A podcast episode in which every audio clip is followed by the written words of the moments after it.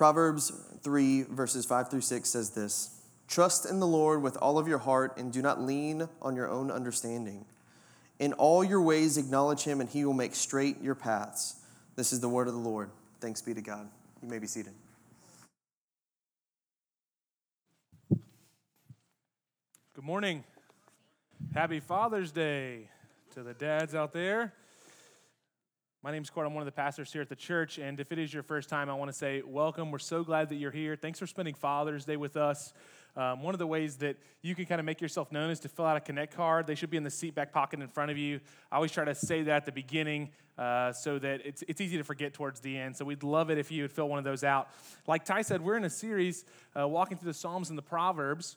And particularly, we've been talking about emotion and uh, really trying to learn the third way uh, that the Psalms and the Proverbs offer us. We talked about the, the two ways that culturally we tend to lean one being emotionally repressive, where we just want to uh, avoid all emotions because emotions ultimately have led us to negative things in the past, so we just want to push that stuff down, be avoidant of that. Or, or a second way, which is uh, also culturally prevalent, which is everything that I feel ultimately should be validated, ultimately should be uh, given a thumbs up, and that you just need to deal with that because that's very real. And just because emotions are real doesn't necessarily mean that they have to be validated, right? And so the third way that the Psalms and the Proverbs offer us is that David has a way of simultaneously feeling and uh, experiencing emotion and bringing that to God so that the, the Lord can help him to regulate his emotions based on the truth of the gospel. And so we've kind of been talking about that third way a little bit. And last week we started uh, the, on the Psalms version of the emotion of desire. And we said that desire drives behavior. Or another way to say that might be that we do what we do to get what we want. That ultimately uh, we, we will be driven by the things that we desire at the core of our hearts, which we said is, is both true but also can be dangerous, right? Uh, that that's a dangerous truth. That like at one level you might look at your neighbor's car and you might say, "Man, it's an awesome truck. I love that." And maybe you open a savings account, or maybe you break in and steal it. Like it could go either way, right? And so, so, desire could lead you to some really unhealthy things. And so last week we said, well, how do you define ungodly desire versus godly desire? Well, uh, ungodly desire is born and birthed out of mistrust or distrust, meaning we don't really believe that God is out for our good, but that ultimately He's holding out on us. And so it creates this kind of craving to attain things by whatever means necessary. And then we said that godly desire is birthed out of trust for God, that we believe and trust that God is an abundant God that loves us, cares for us, and is willing to give to us, and therefore it leads to uh, godly desire. And so last week we kind of ended with this when we trust God by delighting in Him and desiring Him above all things, when God's our highest desire, all of our other desires find their right priorities, right? And so this morning, what I want to do is I want to continue in that vein, but I want to discuss the anatomy of trust based on the teachings of Solomon in the Proverbs. I want to talk about what does trust look like at a practical level and really try to answer uh, three major questions. Number one, talk about what is the main ingredient of trust according to Solomon? What is the main ingredient of trust? Number two, what keeps us from trusting God? So, what's like our greatest obstacle to trust? And then number three, what does trust look like boots on the ground? How do we know that we're walking in and being uh, trusting toward God? And so, before we do that, if you will, let's pray. Let's ask the Lord to speak to us through His word on this Father's Day. So, if you'll bow your heads, I'll pray for us. Father, thank you first and foremost that you are a good dad. Thank you that because of the gospel, because the gospel is true and as certain and as sure as the sun rising this morning, we can be certain that you have a loving disposition toward your children. Thank you, Jesus, for dying and rising to adopt those who believe on you into the family of the Father. And Lord, now would you help us by uncovering the truth of your word? We confess to you, God, that our hearts don't nat- are not naturally inclined to submit to the truth of your word, but that by your grace and mercy, Holy Spirit, would you open our hearts to hear, to see, to experience, to taste, and to know that you truly are to be desired above any other desire and then to help us to know what that looks like, God, on this Father's Day. I pray a special uh, blessing and prayer over the fathers under the sound of my voice, God. Would you make them into men who reflect your good character? to the world around them and most particularly to their families. And we ask it, God, in Jesus' name. Amen. So, Proverbs is a great book, particularly for a Father's Day, because it's written in a style that is kind of father to son. You get this analogy regularly through the book of Proverbs where Solomon poises himself as a father to his sons, but he's writing the book of Proverbs to a general audience saying, Listen to me, my son, heed my words, heed my instruction. What I'm telling you is life, what I'm telling you is truth, even if it's tough to hear. And we know this, right? Like as a parent, there's many things, many times in our lives where we have to tell our children things that are tough truths, but they're important truths. And that's kind of what the book of Proverbs is all about. So there are a number of different topics that Solomon covers in the Proverbs. Here's just a few. He talks about work, he talks about marriage and family, he talks about money, he talks about sexuality, he talks about friendships, he talks about counsel, he talks about rebuke. And all of these, he gives us these little short nuggets of wisdom. Uh, these little one liners that maybe you even heard from your grandmother, you didn't even know it was a biblical truth, right? You probably have definitely heard if you grew up in the South, you know, spare the rod, spoil the child. That's a, you know, that's, that's a spinoff of a proverb, okay? And so what we find here is Solomon is continually being direct and he's being highly practical to the listeners like a father would be to his son. And another major theme of Proverbs that is more implicit than it is explicit is the theme of the heart. Solomon says in Proverbs chapter 4, verse number 23, that we ought to guard our hearts with all vigilance, for from it flow the springs of life. Now, what Solomon's saying here and Jesus agrees with him later in the Gospels, is that we live in a world that is intent upon trying to fix behavioral problems by recognizing that there's these things that we do that we don't want to do. Like we recognize that we want to eat the food that doesn't actually give us the desired results in our physical bodies that we want. We tend to say the things to our spouses in moments of frustration and anger that doesn't actually promote oneness and unity. We tend to not want to go and work diligently or to save the money that we get. You know, there's all these things that we know what we ought to do, but we don't do those things. Instead, we desire the opposite. And we live in a world that says if we could just stop doing these things and start doing the right things, it would work out. And Solomon says, actually, it's backwards that we don't have, like, for instance, you don't have a spending problem, you have a heart problem. Like, you don't have a lust problem, you have a heart problem.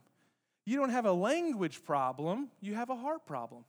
Solomon says that we go downstream and we see all the trash in the river and we spend our time trying to pick up the trash, and ultimately, the more trash flows down. And what we need to do is go further upstream and figure out where's the trash coming from. So Jesus says it like this They came to him and told him, Your disciples are unclean because they're eating with unwashed hands. And Jesus says, It's not what goes in a man that defiles him, it's what comes out of him that defiles him. And then he says this because out of the heart, out of the heart, he says, comes evil thoughts, murder, adultery, sexual immorality, theft, lying, slander. He names all these behaviors. He says that comes out of the heart, and that's what defiles a man. So Jesus told the Pharisees, You're so focused on external uh, behavioral modification that you're missing what needs to happen is to go upstream and fix what's happening in the heart. The Proverbs has this theme written throughout. Although Solomon gives continual advice about how we should live the wise life, he's quick to say that ultimately, if the heart is wrong, it's always going to be wrong. If the heart is backwards, our lives will always be backwards. So last week we said that desire drives behavior. And this week we hear Solomon saying, the heart drives all of our behaviors. So if one plus one equals two, what are we saying? The heart is the seat of desire. That at the heart of things, that's where the, the engine is churning to make us want, to make us long, to make us pursue, right? And so when we talk about the heart, what I want to do this morning is answer these three questions in light of what Solomon says about the heart. So, point number one, we'll start in chapter number three, verse number five, answering the question what's the main ingredient in trusting God? Answer wholeheartedness. Listen to what Solomon says in verse five Trust in the Lord with all of your heart, and do not lean on your own understanding. So Solomon says true trust is always going to come from the heart, and that our heart should be beating. The very center of our being should be hearts that beat for something, and that heart should beat for trusting God. That if we're going to desire, uh, get our desires in order, if we're not going to find ourselves succumbing to desires that we know or we don't know will end up destroying us and maybe even the people around us, that what has to get in order is we have to trust God not half heartedly, but wholeheartedly. Now, if we're honest, that's difficult, right? Because I know at some level, if you're here, at some level, you probably have a part of your heart that wants to or does trust God. But Solomon is not saying that we can be content with basically living our lives in a way where part of our hearts trust God, and then if that doesn't work, we have a bunch of fail safes. He says true trust is wholehearted trust. And the Bible tends to beat this drum over and over and over and over again, doesn't it? Like if you start at Genesis and you go all the way through to Revelation, you'll get a similar theme, and it's this God teaching his people to trust him. So, like with Abraham, right? Go from your country and your kindred and walk into the place that I will show you. Don't worry, I'll take care of you on the way. Well, that takes a lot of trust, right? Take your whole family, leave what's familiar to you, and just walk, and I'll work this out. And then we get that Abraham has a very human struggle, along with his wife, of infertility. They can't have kids which at that time is uh, it's simultaneously something that deep in the heart of uh, a woman and a man just because it's natural with humanity, but it's also something that's very culturally important because there's no legacy to be left. He basically has like a third cousin that's going to get his whole entire uh, you know inheritance, and he's like, I don't want to give it to the crazy third cousin. I mean, who, who trusts your crazy third cousin with everything you worked for, right? And so he's just struggling with it. And over and over and over again, for many years, God had given him a promise just trust me, you're going to have a son. But he doesn't. And the Bible records that when Abraham is old, and, and, the Bible says, and Sarah is very old, I love that. It's like Abraham's old, and then there's Sarah. She's like older than old, you know? It says God shows up and says, Don't worry, I'm going to give you a child. And it says that Sarah's in the tent, she laughs.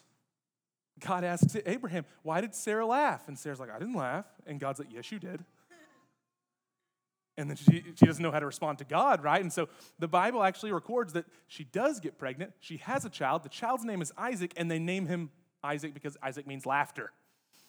That God gives, gives Abraham and his wife a child. But then what Genesis 22, it just it almost like it turns right back over, and then God says, Here's what I want you to do. As Isaac begins to grow older, he begins to be a young man, I want you to take Isaac to the mountain and I want you to sacrifice him to me. What? Takes him up there. He's got, you got the whole, you know, big dramatic scene, right? The knife goes up. Angel stays his hand and says, Now I know, don't kill your son. And it's this depiction we get to see on the back end with the gospel that God says, Don't worry, you don't have to kill your son because I'll provide myself a lamb. God the Father says, I'll provide my son in his stead, right? And we get that fast forward on, on post uh, Christ, like Christian life, we get to be able to see. But what about Abraham? He never knew that was going to happen. He just has to trust that God is going to be good. The book of Hebrews says that Abraham went up there trusting that even if I kill my son, God's going to resurrect him. That was his trust. That's deep seated trust, right? And I can go on, I can continue to talk about the call for Moses to trust, right? Go and go into Pharaoh and tell Pharaoh, let my people go. Now, you know, we've all watched Prince of Egypt, and so we think you know, that's no big deal because it's a cartoon. That's an intense command. Go to the, the greatest power of the day, the greatest man who called himself the God of gods, and tell him, hey, I'm going to need you to take your entire labor force and let him come with me. We're leaving. Why? God said, right? And, and, and God doesn't give him any like, uh, you know, monikers or he doesn't give him any kind of uh, markers to say, here's why you should be able to do this. Here's the plan. There's no blueprints. Here's a staff, throw it on the ground, it turns into a snake. Try that. Trust me, it's going to work out. Take a million Israelites into the desert. Oh no, Pharaoh's armies are bearing down on you, and now you got the Red Sea in front of you. Trust me, I got this. He opens up the Red Sea. You go into the desert, you got no food, you got no clothes, and you don't have no weapons for the armies that are coming against you. What does God say? Trust me. I'm going to put, you know, frosted flakes in the morning. You can have those. Here's the thing you try to take it for two days, the, the second day stuff that you try to put in your pantry is going to rot. So you got to trust me every single day for food. Don't worry, your clothes aren't going to wear out. You don't need a target, I'll take care of you. Trust me. You can go, this is, the, this is the drum of the Bible. And if you just think that's Old Testament, think about how Jesus interacts with his disciples. Jesus walks on the water, comes up to the disciples. Peter says, Is it you, Lord? If it's you, then you'll have me come out to you. He said, Come. Well, how does Peter walk on the water if not trusting that Jesus is going to help him walk on the water? What I know about Peter, because the Bible records this, is he's not the most in shape guy in the world. Like you might not think that the Bible records that. It does. The book of John says that Peter and John hear about the resurrection and they both run to the empty tomb. And I love that John records this. It says, John beat him there. Isn't that awesome? You get to write your own gospel. You're like, and I outran him. But anyway. So think, I just picture chubby Peter had trying to walk on water. You know, like some of you guys, you're nimble. I'm like, well, he could probably do it, but not me. Trust me. Or how about Jesus asleep in the boat, the storms are raging, the disciples said, Oh, we're going to go down. And Jesus rebukes them for what? Why do you have such little faith? Or why don't you trust me? In other words, it's going to be okay because I'm in the boat, right? And this is the cadence of the Bible. Over and over and over again, Old and New Testament, God continues to call us not to half hearted trust, because when half hearted trust happens, sin always follows. This is like Saul who exhibits this half hearted trust in God. He still wants to uh, do the sacrifices, but he doesn't want to wait for Samuel. So he tries to take it into his own hands. Half hearted trust always leads to sin. God calls us into this wholehearted trust. And check this out this makes sense because the story of the Bible is that God created us uniquely not to be independent creatures, but to live and thrive on a dependent relationship with God, our Creator. That's how you and I were made. Now, culturally speaking, you and I are told from the moment that we're little that the in order to grow and to mature and to become a more fully formed man or woman, you become more independent. The Bible actually records that you become more dependent on God, less dependent on the world and things. That growth and humanity and flourishing comes from depending upon God, your creator, not in the reverse. And so that's antithetical, right? we're taught from a young age. We've got to figure it out ourselves. We've got to do it ourselves. We've got to make this happen. And so that starts to churn in us this life of independence. Now, so if dependence and trusting God is one theme of the Bible, there's another one, and that is from Genesis 3. The Bible tells us that since our first parent sinned, our hearts that are like finely tuned instruments for trusting God are completely out of tune and out of whack because of sin. And therefore, we're made to trust God, and here's the bad news we're born trusting any and everything else. That's the default. You guys know when you get a you know, Christmas present or whatever, and there's like a default mode to the technology? The default mode of your heart is trusting any and everything but God because of sin. And it's not only because of sin, but it's also because you and I have practiced to, we, we are masters at trusting everything but God from birth. We've practiced it, we've become really good at it. We've become really good at trusting other things. If you've ever asked yourself why you have deeply rooted behaviors, no matter how much you serve in the church, no matter how much you give, no matter how many times you, uh, you know, read your Bible, but I still struggle with these, because you have deeply ingrained practice of trusting something other than God. You've become good at it. Now, that's the bad news. The good news is look around, so is your person sitting next to you. If that's your spouse, you're like, yes, he, he does. He has practiced that, right? okay, so Solomon says we are so divided in our loyalties, and that the way to godly desire and fulfillment is a singular, wholehearted trust of God. But since we live in a broken and in a fallen world, we find ourselves trusting anything else. I, I, go to a gym locally, and I was looking at this uh, writing on the wall. You know, they have kind of art in, in gyms that are like these like pithy one-liners to try to encourage you. It frustrates the mess out of me. I'm on a treadmill. Don't talk to me. Don't tell me you can do it. I know I can't do it, okay? I already know what's happening here. Just let me do my thing. But there's this big sign, and it just says, bigger, better, stronger. And I'm looking at that thing as I'm like sweating, you know, I don't even know. I'm probably like walking. I'm just sweating. Like, oh, it's all uphill. It's like I'm running downhill in like a very slow walk. Anyway, and I thought about that. I thought, what is this advertisement really communicating? Well, guys, it's saying you're small. So girls, you're like, oh, I'm small. I like that. But for a guy to be small, somebody grabs your arm, like, oh, small. you need to be bigger, right? How about this one? You're not very good. You need to be better. That's what it's saying. You need to be bigger. You need to be better. Whatever you think you're good at, you're not that good. You need to be better. And then lastly, you need to be stronger. You're weak. So you need to be stronger. Be bigger, be better, be stronger, be faster, perform, right? That's what this advertisement is doing. And check this out every advertisement is communicating the same thing over and over and over again. It doesn't matter what it is they're trying to sell, and it is this You are broken and incomplete, but if you had this, you would be whole and complete. If you just had this thing, right? So it's like if you had the new iPhone, like right now, you're living an incomplete life. You wonder why you don't have the followers on Instagram. Here's why because the pixels on your iPhone are just so bad. The lighting, it's just so, you need this. Girls, it says this if you just had this filtering app, your Instagram pictures would look like your friends. all your blemishes would go away. You would no longer look pale and squalid. You would look tan and beautiful, right? If you just had this filter. You are broken, but you could be beautiful, right? If you just had this. And you can go across the board. That's ultimately what's being sold. And here's the thing why does it work? Because it's hinting at something that's true. Because it's pressing on something that's actually true. At the core of who we are, we have divided loyalties and we have a divided heart because deep down we are broken, we do feel incomplete, and we're trying to search for something that might change that score. Now, the irony last week we talked about is that Satan told Eve, You're incomplete, you are broken. If you were just to eat of this fruit, then you'd be whole again. And the reverse happened. She was actually whole and complete, and he tempted her to distrust God, and then she was broken and incomplete, and all of us have been that ever since. Now, here's the question. Okay, so if, if, the, if the, I know where you're headed, Kort, if the goal is and the answer is to trust God, and then we'll be whole and we'll be complete. Why don't we trust him? And here's the answer. And it's maybe an answer. The, the most theologically simple answer is because of sin, right? The bend. But here's another one. We don't trust God because we spent a lifetime practicing trusting everything else. This is what Jonathan Edwards says, and the quote should be behind me. He says, Men will trust in God no further than they know him.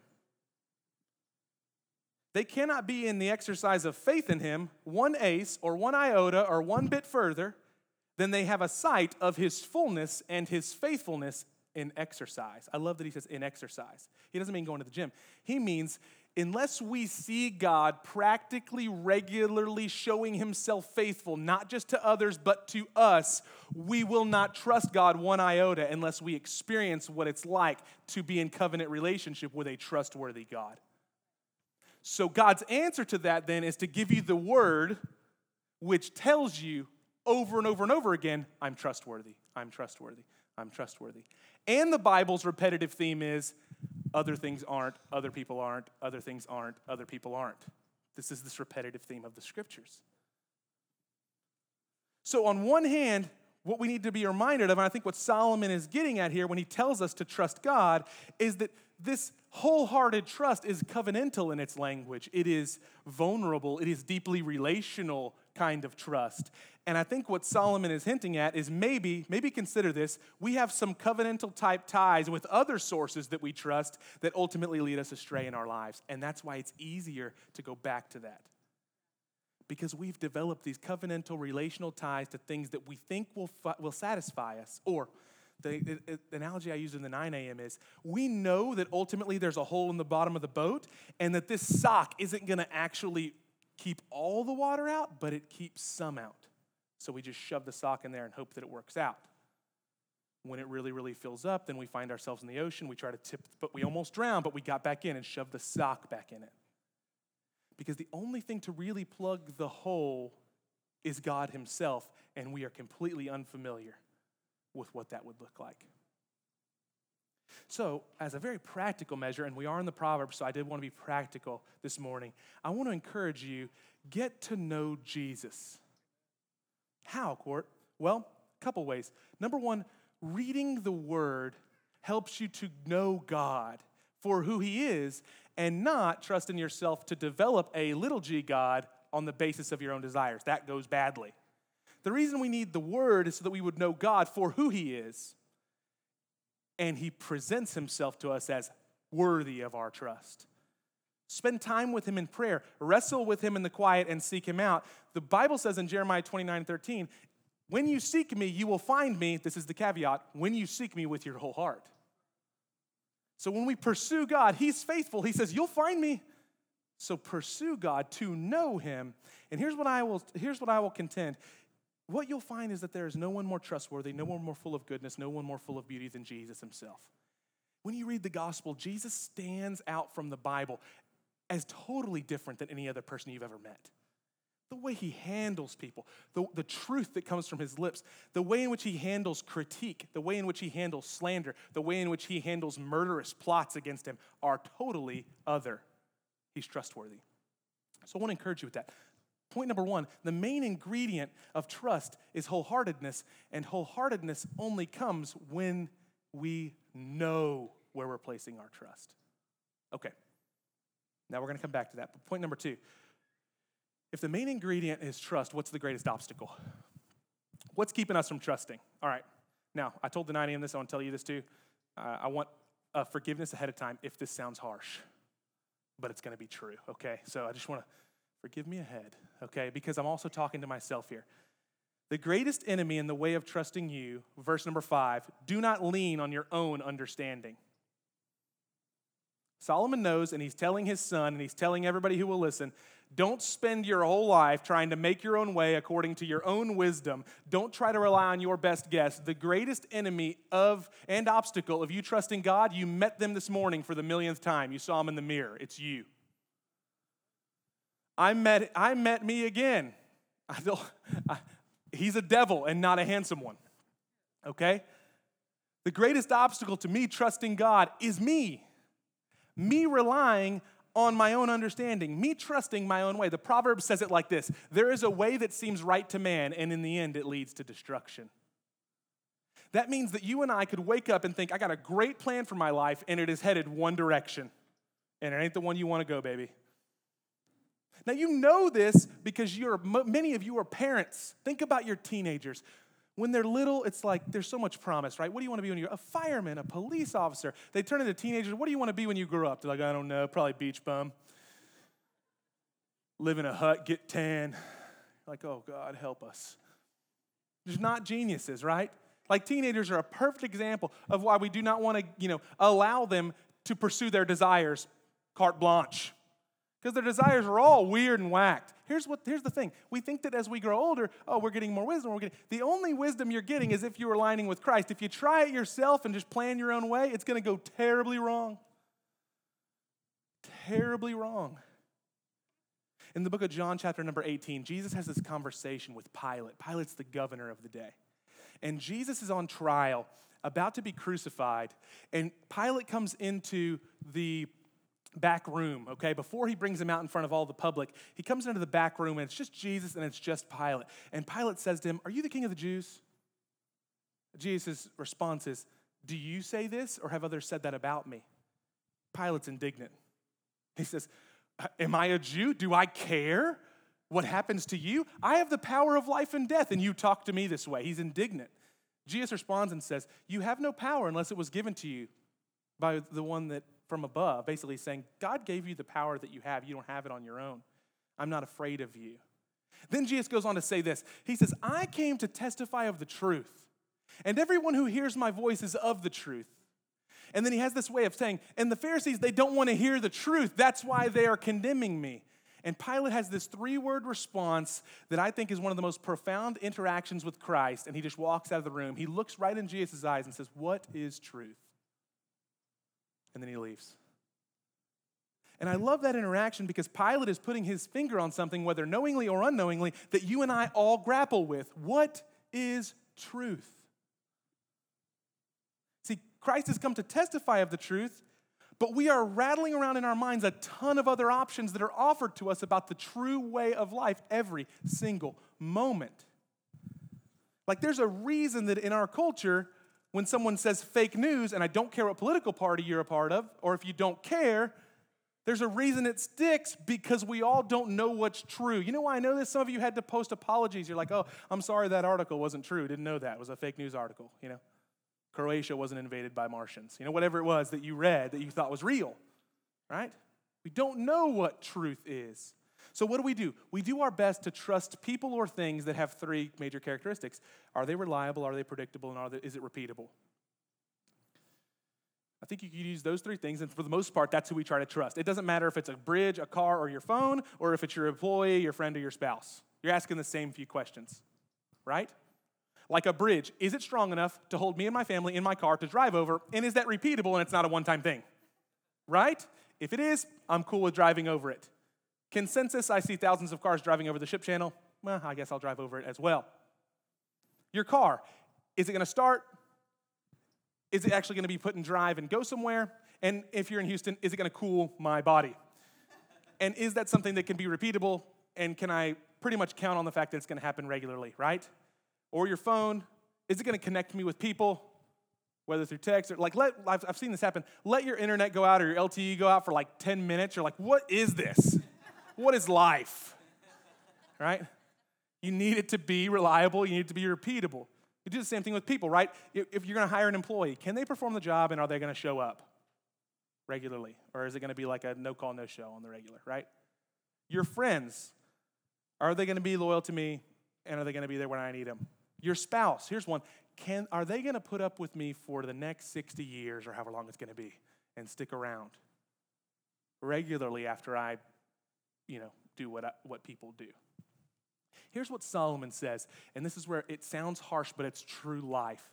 He leans into his son and he says, You need to lean not on your understanding. Or another way to say this is, Why do you lean on the most unreliable, unpredictable, and inconsistent source for truth?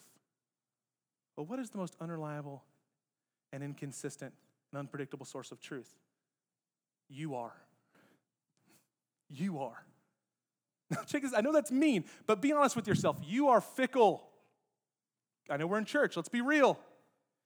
You change your mind often. I'm saying this because I know it about myself. You are hot and cold. You like people and you hate them all at one time, don't you? Like you could buy someone a house or you could burn them at the stake, just give it a month. They're all over that spectrum, right? Just based on the time of day. You feel that way about your kids sometimes. They're either like an angel who's gonna change the world or you, you're worried about jail, right? Genuinely. You're trying to quarantine them for the safety of others. Here's what you changed your major 12 times in college. Some of you, you're still, you still consider yourself a college student. It's over, okay? It's done. It's not a thing anymore. You questioned getting married to your spouse at least once, okay? You were like, I don't know. And if you're like, I never did that, she did. okay, she did. At least one time. And if you're honest, you're not even sure what you're doing right now in your life is the best, is the best case scenario. You're like, I don't know. I just don't know if I'm really going to stay at this job. You've been there 27 years. You're like, I don't know. I might make a career change. You and I are a complete mess of divided loyalties, fears, anxieties, uncertainties. And Solomon says, Why do you rely on the most unreliable source for life truth? And here's what I just don't understand about the obsession with politics human governments are just a collection of fickle and destructive messes that get together and try to do their best. And we think if I just voted the right one in, the right fickle, mess, divided person, then it'll fix it. Solomon says, Why is it that we trust the most unreliable source, namely us? And you're like, I don't do that, Kort. I'm really open. Listen, I, I know that you do it. I do it too. It's whenever we think, you know, I had a really tough day. It was rough week. Things aren't going well. I feel spiritually dry. You know what? I'm just going to stay at home, watch Netflix. I'm not going to go to home group. Anybody throwing out like urgent red lights of the dumbness of that? Because here's what you just said I'm not going to get around other people who can encourage me, bring light to me, speak truth to me. I'm going to stay alone. I'm going to have a one person council with my dumbness and I'm just gonna just work it around in my brain and we'll figure it out. Me and stupid, which is you. and here's what you know about yourself because you confess it with your own mouth I'm weak, I'm tired, I'm all these things. So you just wanna hang out with you and think that's gonna get better, right? It's like being on the edge of a cliff and just being, I hope no one shows up and I can just do this by myself, okay? I can do it. And Solomon says, Why do you do this? Why, are you, why do you trust yourself so much? He says, God's trustworthy. Why? James chapter 1, verse 17 says, Every good and perfect gift comes from the Father of lights, who has no shadow or change to him. He has no variation due to change.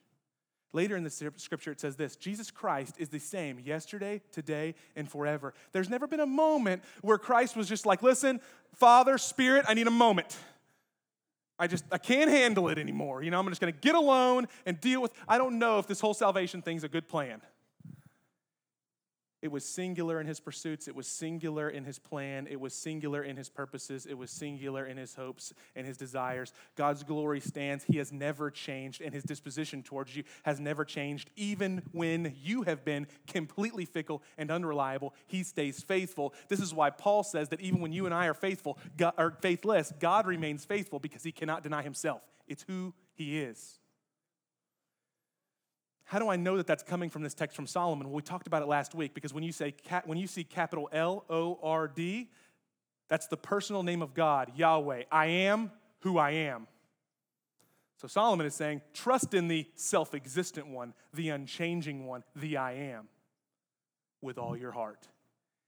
And what do we have to reject? The greatest obstacle? Trusting in yourself.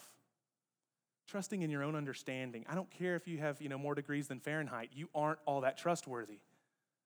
Okay? You're just not. I'm really well read and I know all the theology. I don't trust you as far as I can throw you. Except that I trust the Christ in you. That's it. Okay. Now, briefly, and I don't want to spend too much time on this, but I know that there's an, there's an element of how can I trust the Bible, though? And I think that's a, I want to say this because I'm going to sound coy, and I don't want to sound coy. I've already sounded coy enough. I think it's an important topic, the important uh, d- discussion to have. But I want to pose this thought on, in the inverse. Um, okay, why should I trust you, though? You're asking why we should trust the scriptures. And I'm saying the alternative is to trust you. And I'm asking, why should I trust you? You probably changed your mind a thousand times in your life, hundreds of times this year, dozens of times this week, and a handful of times since I've been talking.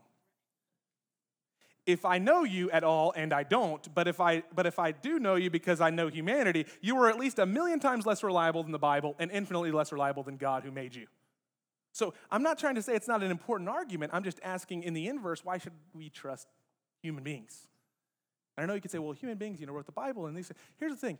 When I think about the, the unchangeableness of God and the word itself, I think there's a good argument to be made that when I put you up next to it, you're found wanting. Okay, that's just a side note. So here's what I want to pose. If Solomon's saying the greatest ingredient and the main ingredient of trust is wholeheartedness, the main obstacle is you, what's the answer? You have to die to yourself in order to experience a trusting, full relationship with God. And that can't happen just one time, like it, the teenagers are about to go to summer camp. So this, hopefully it resonates with you. It can't happen in like summer camp 98. You're like, I died to myself then, never had to do it again. No, listen to me. The more I walk with Christ, the more I re- realize I'm moment by moment needing to just kill the, the old Kort. Because he rears his head and tries to throw out things that are just dumb regularly. All right, point number three, and then we're going to land the plane here. So, what does it look like boots on the ground? We got the main ingredient, we got the greatest obstacle, but what does it look like boots on the ground? Verse number six says this In all your ways, acknowledge him, and he will make straight your paths. Acknowledge him. Root word of acknowledge him, Hebrew is to know or comprehend or ascertain or to see. So Solomon says this to know God in all of our ways is the boots on the ground litmus test for trust. How do we do that? We slowly and painfully submit to the truth of God by being obedient to the commands of God. Boots on the ground trust looks like obedience. And you might think, ugh, don't like that word. Rigid, structured. Here's why you and I both agree with it without agreeing with it because you expect it of your kids. You expect that your kids will be obedient to you because you're trustworthy, right? Or maybe if you're not trustworthy, you usually use this one. Why? Because I said so. It's a way of saying, I'm an authority, even if you don't trust me. You ought to, right? The litmus test for trust with God is hearing the words of God and saying, that's trustworthy and I want to apply that to my life. It's Father's Day, so I wanted to make mention of this. I think the, the, the more time that I spend walking with Jesus, the more I see that the commands of God are not restrictive but protective the more I see that the commands of God are not meant to be uh, chains that are keeping me out of you know, like discovery zone when you're a kid, uh, but they're like gates that keep me out of the lion's den. Like I read this article the other day that poachers in Africa at night climbed over a fence to hunt lions. Now, can we agree that's just the worst idea that has ever been in the history of man? There's a fence protecting you from the lions. Don't want to get a hunting license. Nighttime, I'm going to go to the greatest killer on earth and I'm going to I'm going to try to get it. They see you at night, you don't see them at night. You know what they found? Just their skulls. That's what they found, the hunters. Now, I forgive me, I know this is like heartless. I just kind of giggled. I'm like, well, that's probably deserved. right? that, that's probably deserved.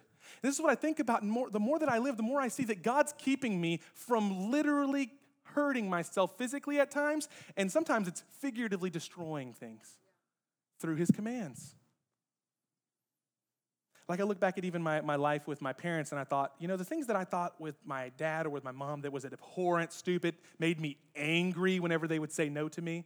As a, as a parent now, I think no is the most beautiful word in the English language. And it's a complete sentence.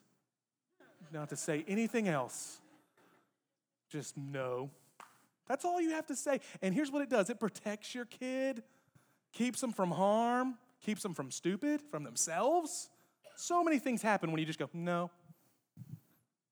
And I used to be so angry at that word. Now I look back and I think, like the sleepovers that your parents said no to. You went, you drove by that house the other day and you're like, oh, yeah, that makes sense. Okay. Or you saw that friend on Facebook that you were going to go over to their house. You're like, yes, okay, that was a good no. Hard no. I like that. Right? Anybody else? Like thinking about the, the decisions that your parents made. And as you get older, you start thinking, that was probably a good call. The question I want to ask is Have you gotten to the place where the commands of Christ have become sweet to you? That when you read the New Testament, when you read what Christ is commanding of his disciples, have you really learned yet that these are not restrictive, they are protective for life? That what God's offering you is not a I'm holding out on you life, it's I'm offering you real life. I'll give you a few examples. Some of these, they'll be comical because it's just so basic, and others may be a little more contemplative. Like perhaps God's command to not murder your neighbor was a good idea. Anybody? Like, thou shalt not kill, can we all agree? Like, solid. Like that. Like, maybe it's a command that's preserving life for you and your neighbor and not restricting you from joy. Possibly. Okay. Maybe, check this out, lying and manipulating your way through life is not going to give you the satisfaction that you crave, and so God's actually trying to heal you. Right? Maybe. Or how about maybe lazy and slothful living, constantly consuming and never giving, won't bring a purposeful and meaningful sense of self worth to you or your family. And so when God calls you to give, not just of your finances, but your time in your life, He's not saying that because He needs it, but because you do. Possibly. And because constant consumption actually is just going to lead you to more and more darkness. Maybe. Or perhaps a regular dose of slander, malice, gossip, and division in your speech is actually not going to create the sense of superiority that you crave. And so when God tells you put all those things away, He's trying to preserve you from a path that actually leads to destruction. Like you think that when I slander my neighbor, it makes me a little bit better than her or if I gossip about him, it makes me a little bit better. And God's saying, actually, it doesn't. It just kind of brings you further back down underneath the thumb of the enemy who continues to condemn you. Maybe. How about this one? Is it possible God's design for human sexuality to stay between a man and a woman in the covenant and confines of marriage is not restrictive and archaic, but it's altogether wonderful and full of beauty and life? That God's design for marriage is this commitment to each other that's covenantal, and that when sexual sexuality intimacy happens in that, the confines of that covenant, that it's actually beautiful and not using someone, abusing someone, getting what you want at all cost because you actually have committed to each other. So like Paul says when a man harms his wife, he destroys himself. Right? Maybe God had some insight there. How about this? Is it possible that God not giving you the desires of your heart as you currently stand or at other times in your life was the most beautiful and awesome thing he ever did for you? Anybody ever gotten there? Like we all get that with like first grade, right? When you were looking at the yearbook and you circled that guy or girl's face, God, just give me that as a boyfriend. You're like, oh, thank God that he does not just answer every desire of my heart, right? But I'm talking about as an adult, maybe potentially that was the greatest thing that God could ever do for you. Or maybe one that hits a little closer to home. Is it possible that when God says no to a desire of yours that is good, that He may be simultaneously withholding something in one hand in order to offer you something in another that is deeper satisfaction in Him alone? And that's tough, right? I mean, I'm not pretending like I like that at times in my flesh, but in my soul, I get God. And that's what He wants for me more than getting this. Or maybe to sum it all up, is it possible God's plan for your life is better than yours even when it hurts? I think it is. I, and I think that's what Solomon's after here when he talks to his son. He says, Son, don't follow your own plans, your own understanding. Trust the I am with all of your heart. And in all of your ways, line yourself with how he has told you he has woven the universe, and you'll find life there. Now, I think that the final and maybe initial step to trust looks like this. In order for us to truly desire God like that, we have to first be moved and changed by what the Father desires for us. Because we've been talking about human desires for the last two weeks, right? But you know what we haven't talked about? What the Bible says about what God desires. And I want to bring your attention to two particular texts in the New Testament. One is in 2 Timothy chapter 2, where Paul says, God desires that all would be saved and come to the knowledge of the truth. The longing from the heart of the Father is for you to know Jesus and experience life in Him. That's God's desire in His heart. Another moment, Jesus turns to his disciples, and as he just got done preaching the Sermon on the Mount, one record says in the book of Luke that he looks at his disciples and he says, Fear not, little flock. Do you not know it is your Father's good pleasure or desire to give you the kingdom? The very opposite of Satan's lie, which is that God is holding out on you, is the truth of the gospel, which is that God longs for you to inherit the kingdom. Well, what does that look like, Kort? How do, I, how do I know that's God's desire for me? Well, on this Father's Day, we know what God's desire is for us because of the cross of Christ. He was so committed to those desires that Jesus died for us. That Jesus was so committed to, to completing our broken hearts and bringing union to our divided self that he was willing to have a spear pierce his own. Jesus was so committed to healing the wounded of soul like you and I, that he was willing to be grieved in the soul, forsaken by the Father on the cross. We know God's desire for us because his action is clear at Calvary.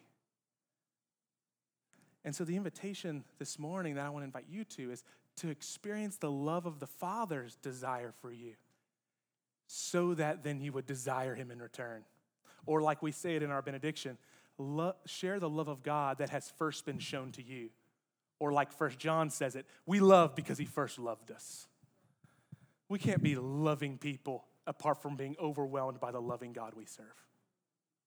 So I hope you feel that this morning on Father's Day. It doesn't matter what kind of dad you had, because the kind of father that you have in Christ loves you perfectly and wholeheartedly. If you'll stand to your feet, I'll pray for us.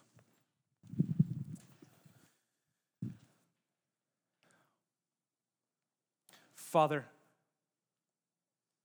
thank you for who you are. May the, the words of Romans 8 ring in our hearts this morning. If you would so graciously not spare your own son, how will you not also give us all things?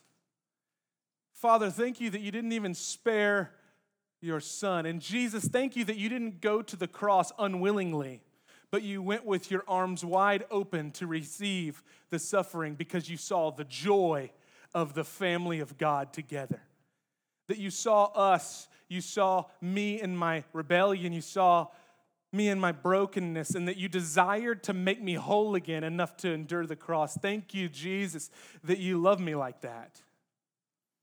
And Holy Spirit, would you open the eyes of our hearts that it's not unique to me, but you have, you have loved us that way. That for those here this morning who maybe perhaps did not have earthly fathers that loved them even an inkling of that way, Father, would you extend your loving fatherly hand to them? Show them your love. And God, if there's those of us this morning who don't desire you in that way, Help us to pray the bold prayer that we want to want you like that. We know we don't, but we want to want you like that. We want to yearn for you like that. And as we take of the table, would you remind us of the satisfaction that we have in you, Jesus? We love you. We pray these things in your name. Amen.